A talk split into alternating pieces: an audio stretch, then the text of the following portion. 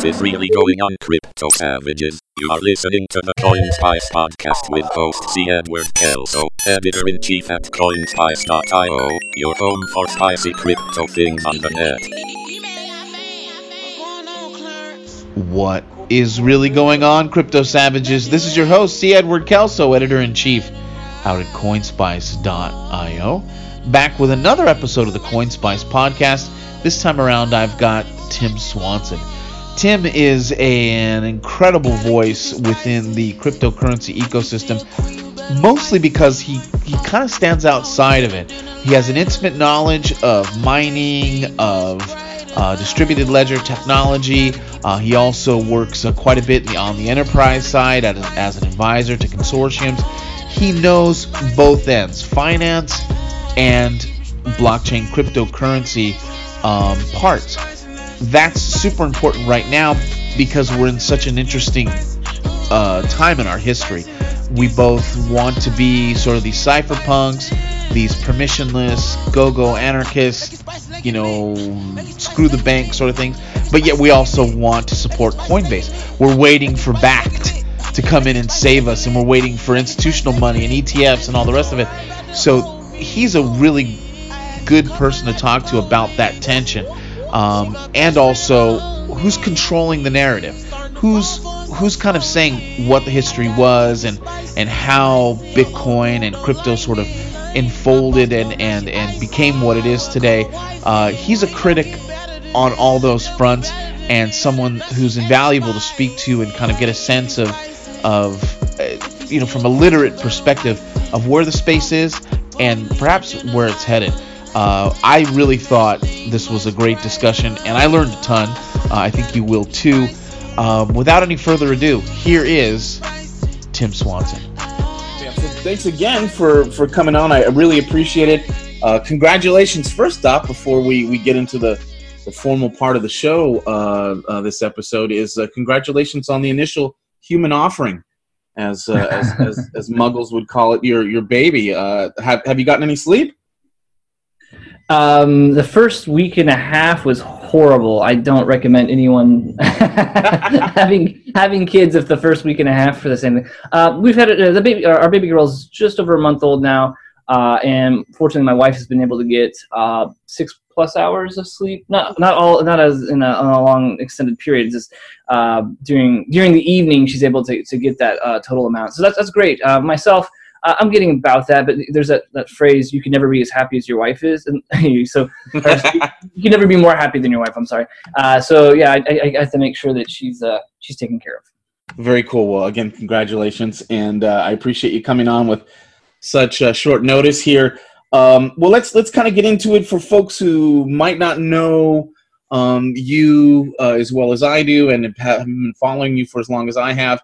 Um, to me, you're you're more recently seeming like a um, almost like a media critic, and I find that side of your work uh, valuable. But uh, you certainly have uh, done a lot more than just that. So, can you get, kind of go into your background a little bit, how how it dovetails into in into crypto?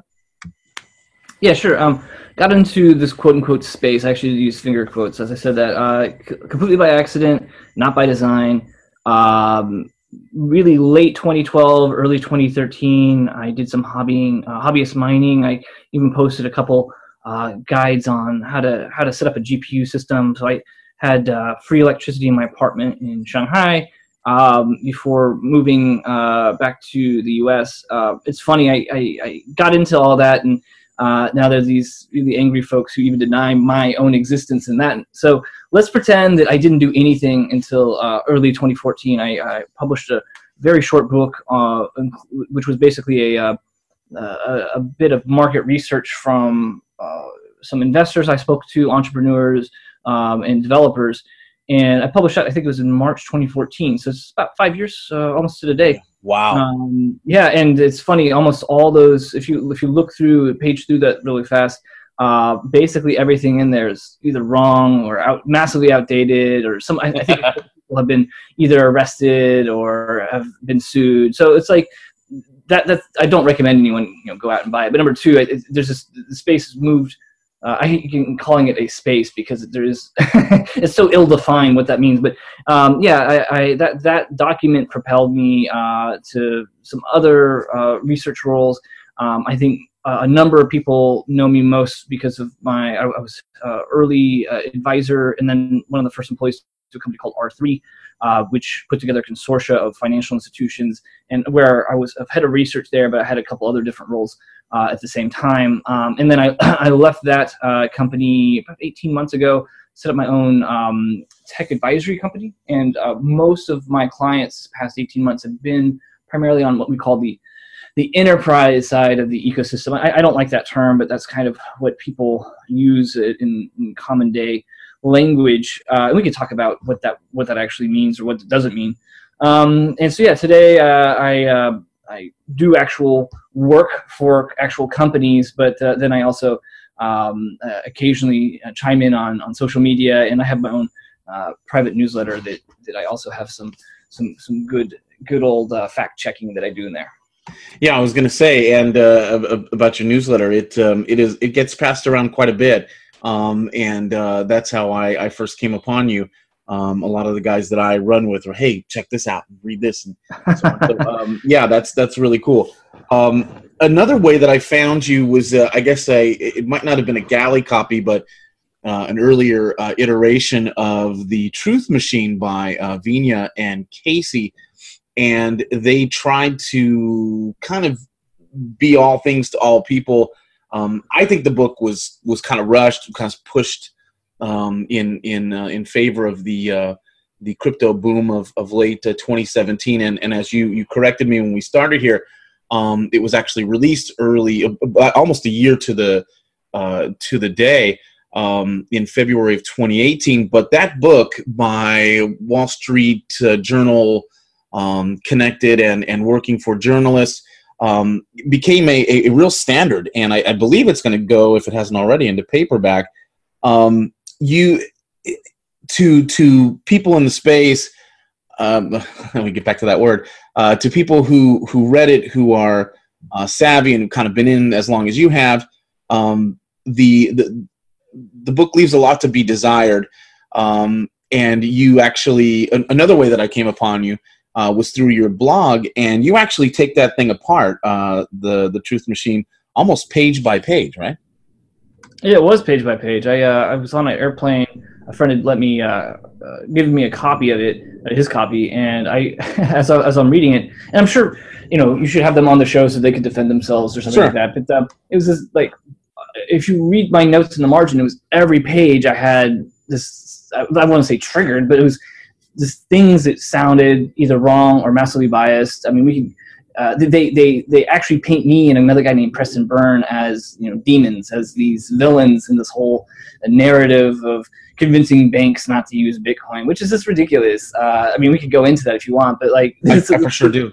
This this book is just it's it's riddled with uh, what, what, you said uh, errors. I think because they try to rush it out to get there at the, top of the hype. Again, I, at the top of the peak peak of the, the hype cycle. Again, I, I, don't know their side of the the argument for why they, they published it when they did, but it, it seemed um, even even ignoring my arguments about how I felt it was one sided or biased, just factually, um, number of errors. I posted in a very long book review. It took me significant. Uh, like, I'm trying to think how many weeks because I had to I had to do my normal job and then I had to go through and you know type up all these little notes I put together. So um, I did so, the same thing for a couple other books too. I'm not trying to single their book out. No, yeah, and and uh, it's it's invaluable reading because I think um, you know we we tend to kind of uh, as as readers um, you know kind of take the last word as gospel and kind of move on from there. And this book is is is worth considering, maybe if, if not you know directly for the content, then for the influence it, it ha- I mean it's literally everywhere, uh, especially when it comes to crypto topics. So uh, to correct the record or to get a chance to annotate it or to push back is, I, I, think, really important. And you're one of the few that I've seen that have actually taken the time to do that. So, first off, what, why, why do you think it was? I mean, other than what we just discussed with regard to you know trying to kind of capture, uh, which is you know I'm not blaming them, but um, you know they have a lot to say about the subject and they're writing about it all the time. Uh, and some of them are actually invested in, in, in critical aspects of, of the ecosystem why do you think they wrote it? Like, like, like, what, what do you think? What was the point they were trying to get across? Do you think? Um, well, I think my, well, at least my takeaway, and again, it'd be good that maybe have the, um, them on the show uh, to find out what, what the reason were. But uh, I felt that my takeaway was that they um, are fairly um, involved in many different aspects and conversations and dialogues with the various participants. I, am trying to say not say the word space, but that's really me too. uh, in, in, their daily life, I think um, Michael uh, Michael Casey said he spends about 80 percent of his time doing MIT DCI stuff. Um, so the other 20 percent he's doing, um, I guess, unrelated or something related to CoinDesk or other other projects he he may be uh, on his plate. And uh, you know, Paul's still over at uh, Wall Street Journal, right? Uh, still writing about cryptocurrency related stuff. So I, I assume it's because you know, that's what they're passionate about. That's what they're really interested in. That's what their daily lives are. Um, and they put they tried to put together a narrative um, that went from you know discussing maybe some of the the politics and the, the, the technical technological parts. And, but to me, my, my takeaway is it came across as uh, overly political uh, that didn't need to be, and then the technical stuff they they missed out uh, on a number of pieces as well.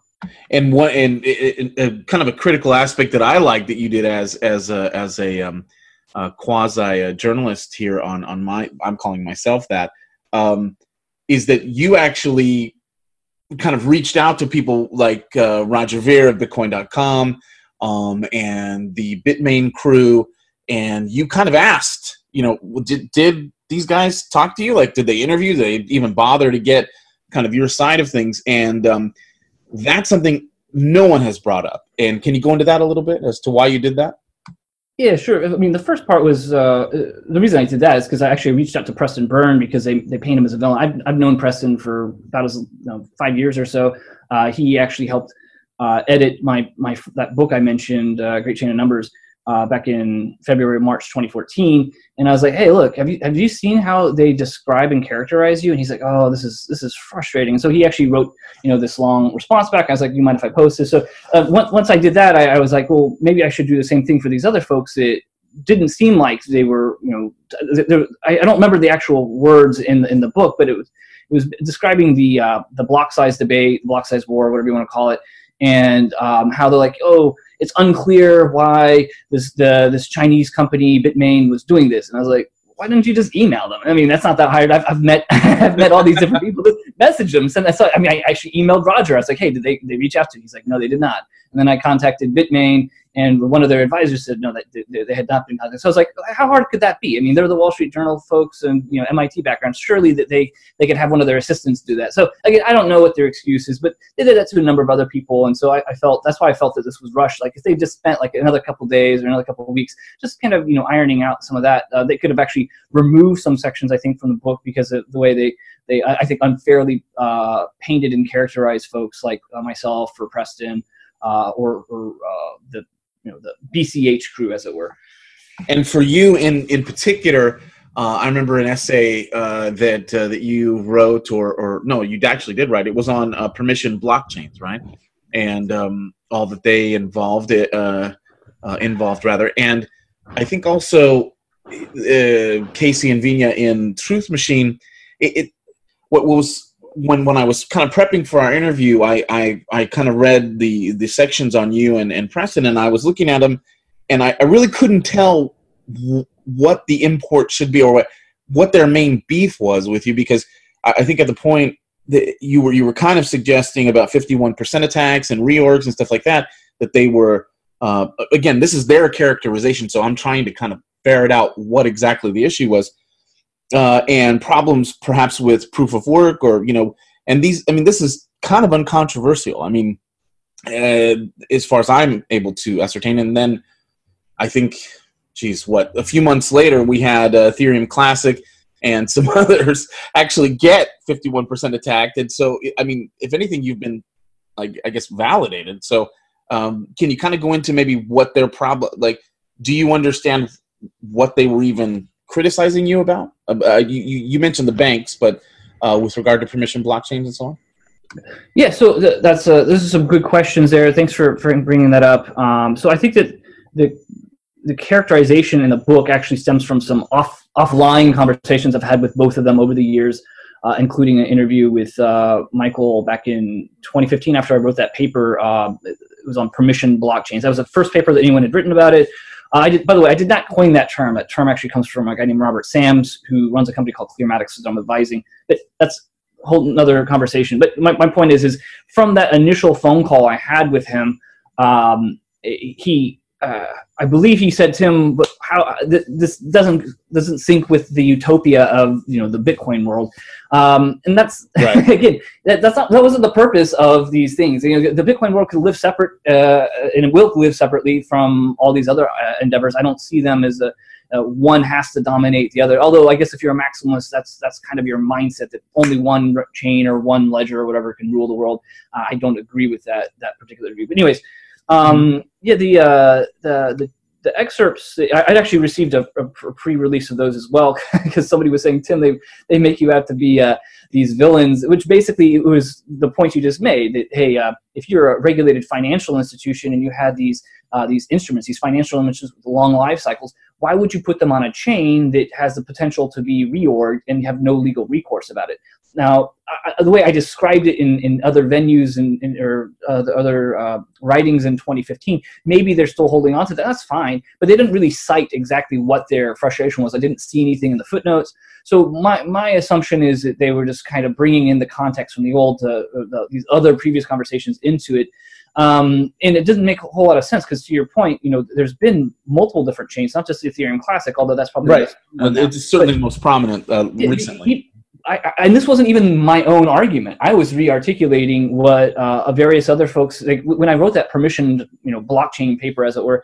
Uh, I spoke to all these different vendors, and almost all those vendors had developers on those teams. That were like, oh yeah, uh, it's not uncommon to already you know go after these little altcoins. I think CoiledCoin is something that was attacked like six right. years ago. I think Luke Dash Jr. was involved in that or something like that. But my point is, is these, these arguments that I had put forth uh, were not necessarily mine, but not only that, but they had shown to be historically true, and they've only continued to take place uh, throughout, you know, since the publication of their book. So, um, yeah, I guess uh, it'd be good to, to find out exactly what the beef is, as it were.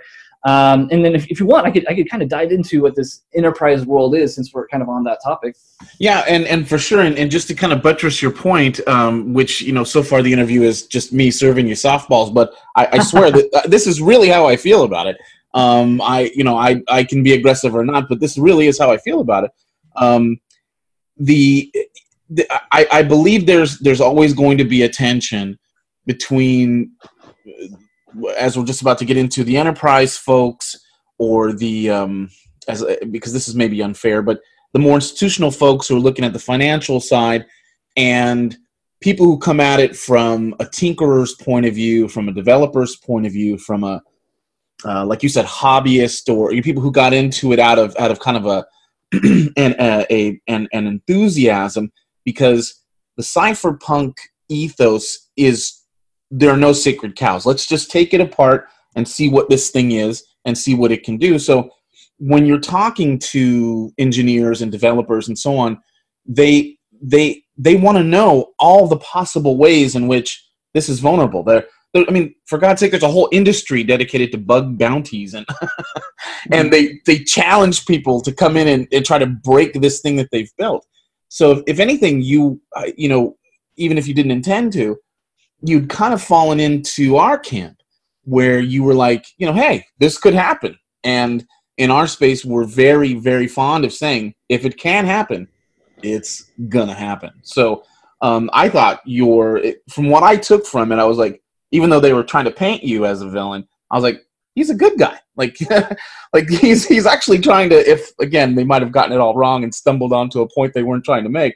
But if anything, you were you were prescient. But yeah, onto the enterprise, there's wow, there's some news, right? So um, I guess right now, dealing with security and surveillance and that tension between how far do crypto enthusiasts want to go into the mainstream world and back and forth.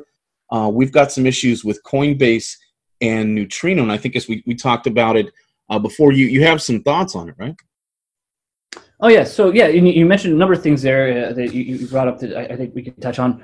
Um, real fast, when, when, when I when I try to use the term enterprise, uh, again, I don't like that term. It's just that's kind of how these these companies describe themselves. It's roughly a dozen or so companies that are trying to build infrastructure for regulated financial institutions.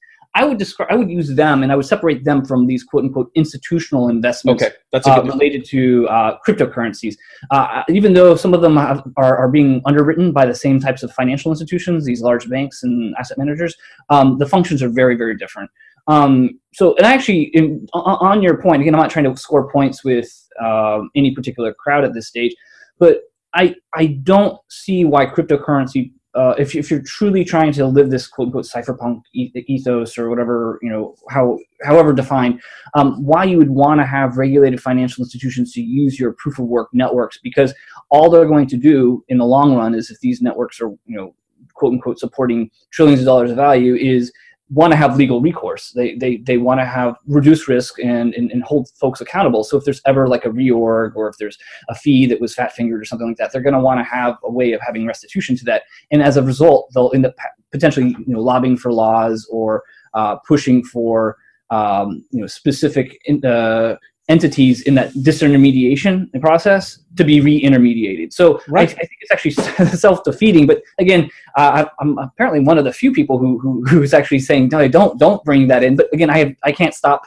um, institutions from from playing around with trading desks. Uh, that's not you know, but but it, it really is i think that's where we are right now because we've got a bunch of people on and i'm speaking from the sort of the crankier side of things uh, the more radical side of things and i'm not saying that as a good or bad i'm just it's kind of the the pool that i that i represent um, the tension is we have a bunch of people waiting for etfs uh, they're waiting for this uh, this this Bakkt uh, um, um, you know uh, sort of ice infused uh, Starbucks coffee. I mean, it, there's all these moon dreams that we've had for that the that the space has had for years, but there really is that tension that you're talking about. So be careful because when you invite them in, you want that speculative price to jump, but it comes with uh, it comes with a huge, huge, huge bargain.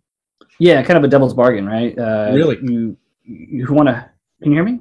Yeah, no, I'm, I'm totally Sorry. agreeing with you. Uh, so anyway, yeah. Um, so the tension between enterprise then and and uh, crypto is is very very real. And Coinbase, uh, just to kind of redirect us back there, um, is is emblematic of that, right? Of of, of that tension. Yeah, so I think that what you're referring to with Coinbase specifically this time around um, is their acquisition of a company that um, provides, at least they market themselves as an analytics provider uh, for compliance reasons, particularly for AML, anti-money laundering laws. Um, and the, it turns out that the management team, or at least two or three people uh, on on the executive team, um, previously worked for a spyware entity called um, Hacker or Hacking Team Hacking. team. um, which uh, provided uh, basically the dictators of the world and authoritarian governments of the world with tools to spy on uh, the res- not only the residents but uh, whistleblowers or hu- human rights activists and so forth. And um, there's been a supposed backlash. It's this this hashtag delete Coinbase has been going on. I, I, think it's kind of again, this is just my own view. I, I I think that most people that are really complaining probably weren't even Coinbase customers in the first place. not not that that justifies, not that that uh, gets rid of their argument, but. Um, if you look at these people who are who, who, who push initially, these are the guys who you know been saying get your coins off of you know intermediaries for years, never use you know Coinbase types of things. So uh, putting that aside for the moment, the analytics providers uh, out there, there's there's a handful of them. In full disclosure, I'm an advisor to one called Blockseer. Uh, there's others like Chainalysis, Elliptic uh, Right. out there, ScoreChain. Um, they all kind of do the same thing in the sense that they all work with exchanges to help provide AML analytics. And most of this stuff, or actually almost all of it, is public information, like the fact that you're uh, sending a transaction on uh, Bitcoin blockchain or the the Ethereum blockchain, uh, you're leaving a footprint, as it were. And if you connect those uh, those uh, footprints to uh, legal identities, you can potentially build a case against participants. So there was the most recent one, and this is why I think Coinbase may may felt may have felt the need to to acquire someone is uh, there was a news story about a month or so ago, maybe five six weeks, uh, by an Israeli newspaper that connected some transactions with Hamas fundraising. I think it was like twenty five hundred dollars right. Uh huh. and it was through a Coinbase account. And this is right around the same time that the head data scientist at, at Coinbase was leaving. Uh, so there's a lot of again. I'm not saying that they aren't all just coincidences, but the timing of it was such that um, if your head of data science is leaving and you're, getting some bad press because of this incident with Hamas, uh, maybe you go out of your way to just acquire a team that's on the market so that way you could assuage uh, regulators and get that competency brought on board. Um, I don't have evidence of that, but you know, I, I, several uh, I don't want to say insiders, but some folks familiar with the situation have have uh, speculated the same thing. Um, either way, they they it, it's back uh, backfired on the organization in the sense that to have, say to put it mildly, mildly, um, and that's again that's um if, if people think that other exchanges aren't going to be doing the same thing in the sense the analytics isn't going to take place there it's going to take place. It's just who's who's actually running the show. Uh, i mean I'm, again i'm not saying everyone else on these other teams is from the hacking team but there's only a small group of people who uh, are probably really familiar with it right now perhaps that will change in the future again i'm not trying to justify the purchase i'm not trying to uh, dismiss the concerns uh, I, I obviously have my own uh, strong views about not not not enabling uh, authoritarians. I previously worked out in, in China for a number of years, and I can tell you uh, my, my disdain for things like the Great Firewall. But it's a whole other conversation uh, beyond the scope of this podcast. Yeah, and so you having that that kind of intimate knowledge, I think, is is super important to have you on right now because of the the conversation that Coinbase and Neutrino uh, bring us into. And I think you framed it very well. You kind of set it up uh, nicely. So, to kind of take us back to your initial premise, which was when you invite these guys in and, and when you have the Coinbases of the world out there, and I mean, on the positive side, to kind of steel man Coinbase, and, and I, am a fan from afar. i have never used the product, uh, again, because I've got the cranky ideological stuff behind me. But to steel man them a bit, I mean, they have onboarded, you know, millions of people into crypto uh, who may otherwise, you know, didn't want to download, you know, a wallet, have to deal with keys, and you know, Lord knows what else you might have to deal with on on LocalBitcoins. They just found the whole process icky. Coinbase kind of smoothed that out, had a nice UX. Get in there, get out, link into your bank account, bada boom, bada bing, and they have taken that business model that I've, I've you know completely flattened here, but they've taken the, the business model and moved it out to get you know the the BitLicense. They're uh, moving into custodial services, professional uh, stuff. So they're they're trying to kind of be both the kind of have a foot in that in that crazy crypto world and also in in in the mainstream and then you get the neutrino which i had not heard uh, your your insight there so what you're saying is is that they'd had some issues going forward um, with uh, with tracking where money was coming and going, and so maybe they there's there's maybe a thought that they were trying to address that subject by bringing in pros, and in doing so, they kind of just doubled down on on what might be a, an incredibly bad idea in terms of um, public relations. Yeah, I don't think. Okay, if you looked at all the companies that they could have acquired, let's assume everyone was on the market that provides analytics. Uh, I, I, think they, Jesse of Kraken actually put something up like this. yeah, he, he, yeah he tweeted something yesterday. That like five different companies. Elliptic uh, was one of them. Uh, Chainalysis and, and, a couple others, including um, this this uh, highly flammable uh, company. The uh, the point being though is if they acquired any of them, it wouldn't have made anyone happy. It's just this is more egregious because of the hacking team background. Right again, people have been complaining at Chainalysis or these other companies for the same, you know, hey, how dare you spy on us? Well, like, look, this information is public. It's, I mean, you you can't tell me I can't look at it. Like, it's supposed to be exactly. permissionless access to data, right? Uh, to, to use that term that they, they, they prefer. Um, so yeah, we, we could we could talk for, for for a while on the analytics part, but if you wanted just to take a step back on on this this quote unquote institutionalization of, of funding. I, I think that the the the area again, I'm not trying to bring in a common group of family uh, or, or, build bridges per se, but um, the intermediation or the re-intermediation of of this the, the cryptocurrency world, it to me seems like a complete contradiction. Like my reading from uh, the the original Satoshi paper and uh, documents from thereafter was uh, the purpose of that was to remove intermediaries. Again, I, I don't I'm not ideological. I, I uh, if anything, right. I'm like the anti-maximalist, as it were. Um, but uh, if, if, that was the goal, if the goal was to create a payment system in which uh, unknown participants could send without being gated uh, eCash to somewhere someone else without an intermediary uh, processing that, or at least doing KYC, as it were.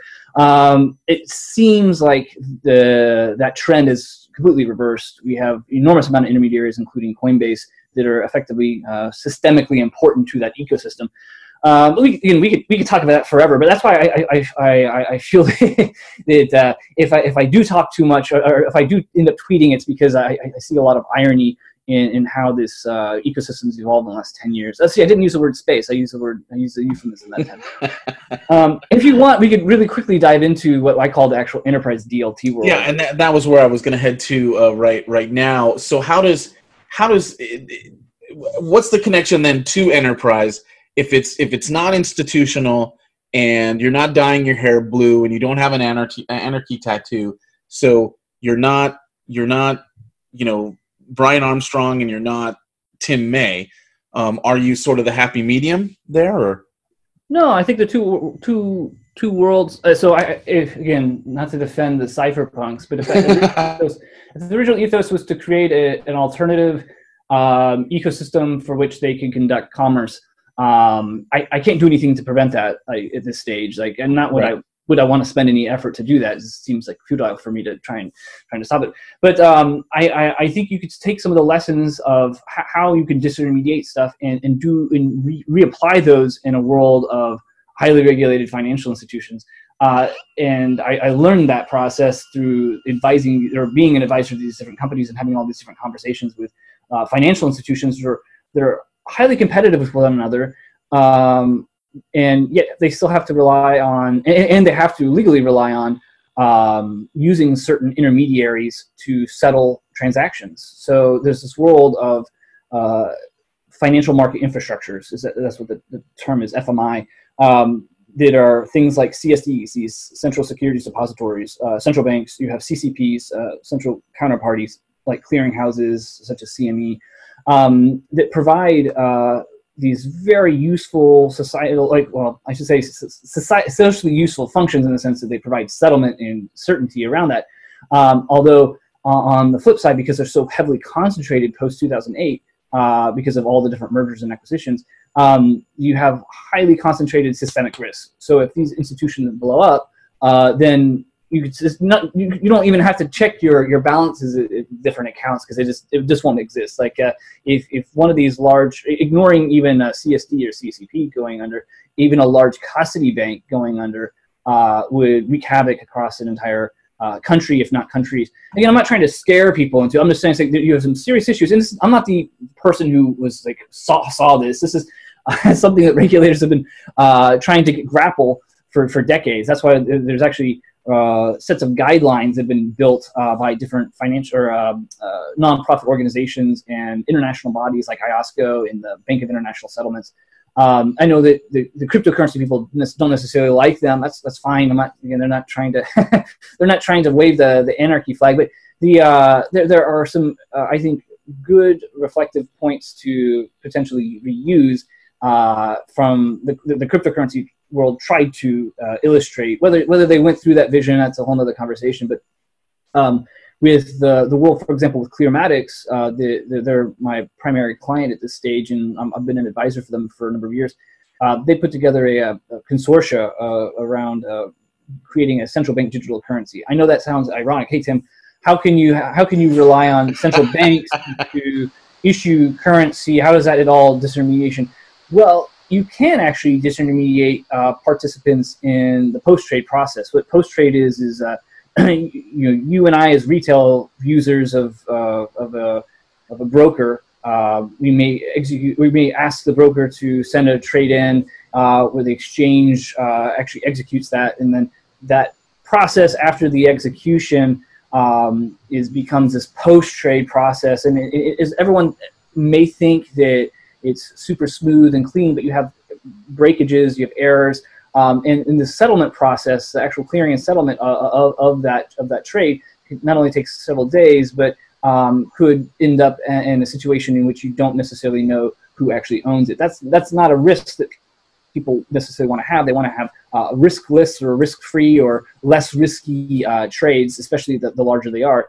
Uh, so there's an entire apparatus, this uh, multi-billion-dollar apparatus of this thing called post-trade settlement uh, world, and uh, part of that involves um, how cash is actually sent to settle this. there's these acronyms DVP, PVP, it's delivery versus payment, payment versus payment. one's involving securities, one's involving foreign exchange.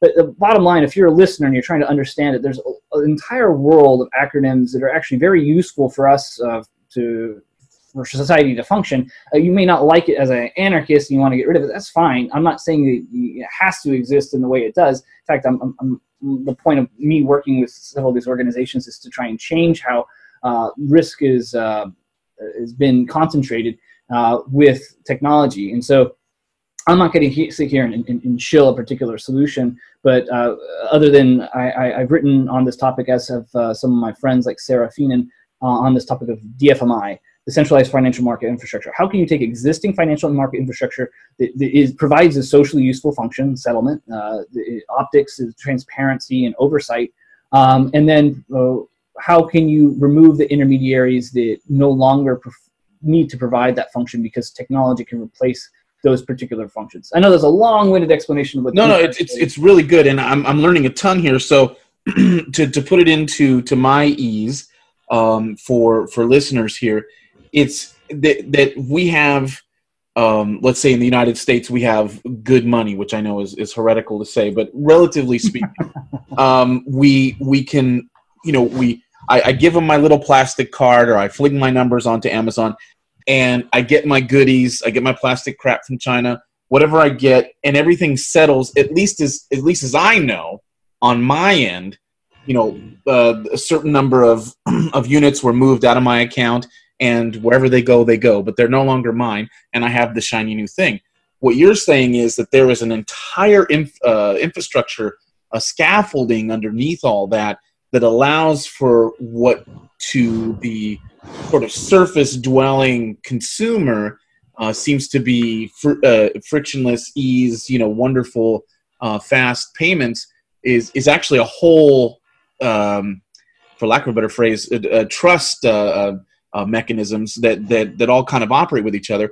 And then I think what you're suggesting, and it's something that we've talked about before, um, is that there are innovations through cryptocurrency um, and through the enterprise side and, and sort of institutional finance, which I know you've, you've separated for us, but the combination of all of these three things that can make something that's actually more efficient, um, that's a little bit more honest, that uh, that kind of combines the best of, of all worlds. And, and the analogy that, that I think of whenever we talk about this stuff is uh, something like NASCAR. So um, you, you see these guys, you know, driving 500 miles uh, on a left turn and you think well this is a ridiculous waste of everybody's time like i don't i don't, I don't get it i don't understand it but as someone explained you know during sort of the pit stops and kind of the, the background is that the innovations out of this seemingly nonsensical um, you know waste of everybody's time uh, is, or, you know actually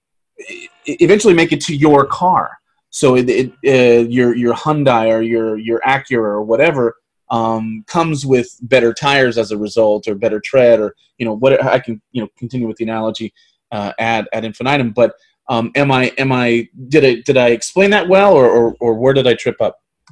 Yeah no I, I don't I don't think that's a bad analogy. The uh, uh, the two worlds if, if we're going to separate the anarchic world of cryptocurrencies to the archic world the law law and order world of, of uh, regulated financial institutions um, if, if it's open source tech, or even if it's not open source, you're probably gonna something's gonna leak and you're gonna find out some information about the the tech. Um, yeah, I don't, I don't, see why they couldn't coexist. In fact, uh, I, I, think I've been fairly consistent with saying, hey, there's nothing you can do about it. These two worlds are going to coexist. If you don't like it, that's fine. Uh, uh, I, I, I am of the view that uh, the regulated financial institutions uh, are going to probably be faster at providing uh, real adoption. And it's not going to be, to your point, like it's the stuff in the background. You and I, fortunately, do not have to think about how ACH works or how the, the wiring system works, how Swift works. We don't have to do that. And that, and I think it's a, it's a problem of expectation management for the cryptocurrency world. Is everyone's trying to get people excited, retail users excited about what's fundamentally financial market infrastructure that is supposed to be in the background, and yet everyone has to become an expert in how to be your own bank or be your own financial market infrastructure, which is a pain in the butt. Everyone's always losing keys. Everyone's yeah. exchanges, all these exchanges are getting hacked.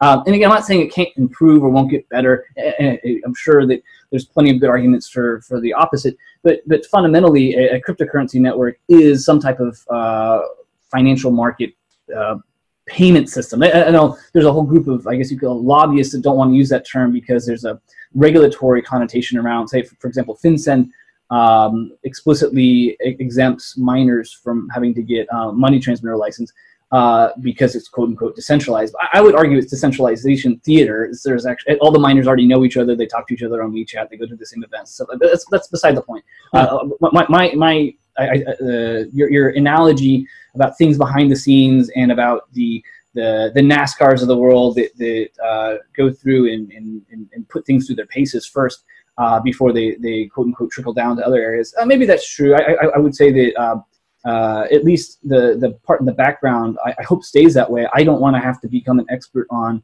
uh, Swift GPI, even though I know what it does at this stage because of all the different events that I've been to discussing that uh, any more than I want to know how to fly, how, how to actually fly the plane I'm getting into. I mean, it's, it may be nice to, to know how to fly the, the, the Boeing or the Airbus, but the, the, cool thing about regular passengers is we, we don't have to become experts in every single thing we do. We don't have to become our own doctors. We don't have to become our own silversmiths, or we don't have to become our own uh, mechanics. Uh, if, if we had to become self-sufficient in everything, we could never get anything done because we don't have to be you know, experts in everything. So um, I know it's a long-winded explanation for saying I, I agree with your analogy, uh, but yeah, I, I think there's uh, some expectation management that can be done on both sides. I think the, the, the enterprise vendors, if you want to call them, did a horrible job of uh, managing everyone's expectations around uh, financial market infrastructure, how long it would take for post-trade systems to be changed. And the answer to that is, as of you know, March 2019, none of these systems have been, you know, been replaced. Uh, in fact, if anything,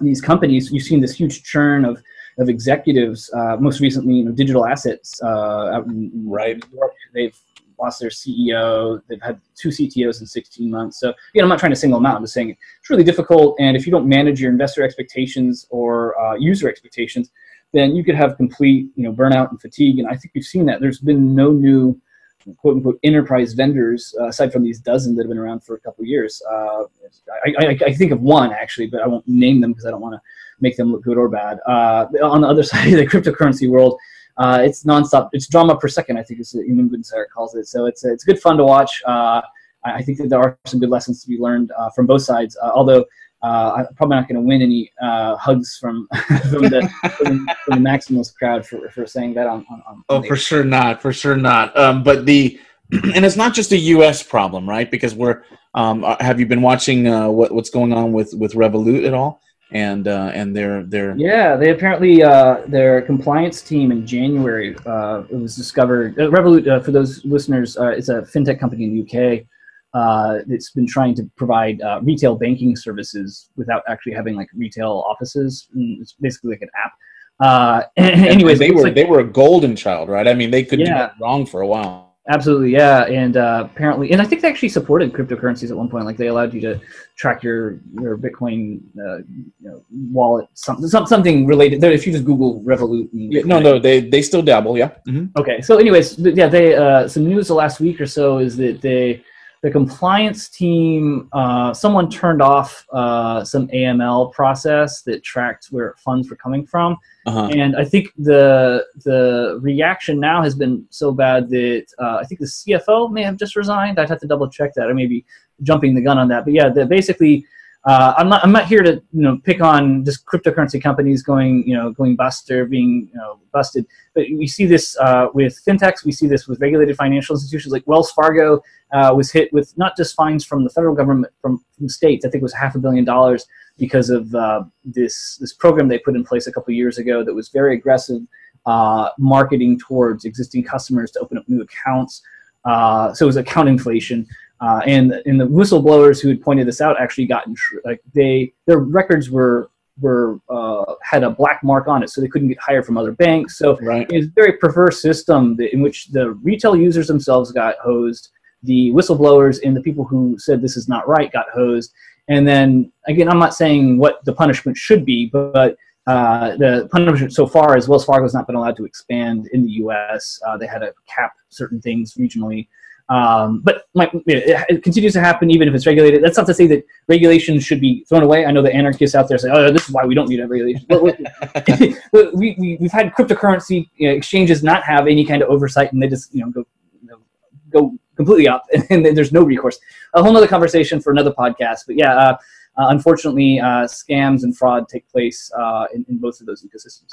Yeah, and and just to uh, to put a bow on on Revolut, um, there you're right. Their uh, uh, their CFO did uh, did resign, and and the um, the company actually put out uh, a statement uh, thanking him and so on, and, and described him as a friend, uh, and uh, just kind of a, a weird coincidence they they said uh, with regard to uh, some of the things that were happening uh, with their compliance issues, and it's again if, if we get into the weeds that's the problem. It's it's more looking at the, the the the ecosystem and again that tension that exists between trying to on the one hand be the hotshot cryptocurrency that makes promises about decentralization, permissionlessness, peer to peer, this and that, and then trying to market that to mom and dad, trying to make it retail and uh, and do that in a in a in a regulated environment. There's there's just a lot of tension and uh, some really interesting issues that that that uh,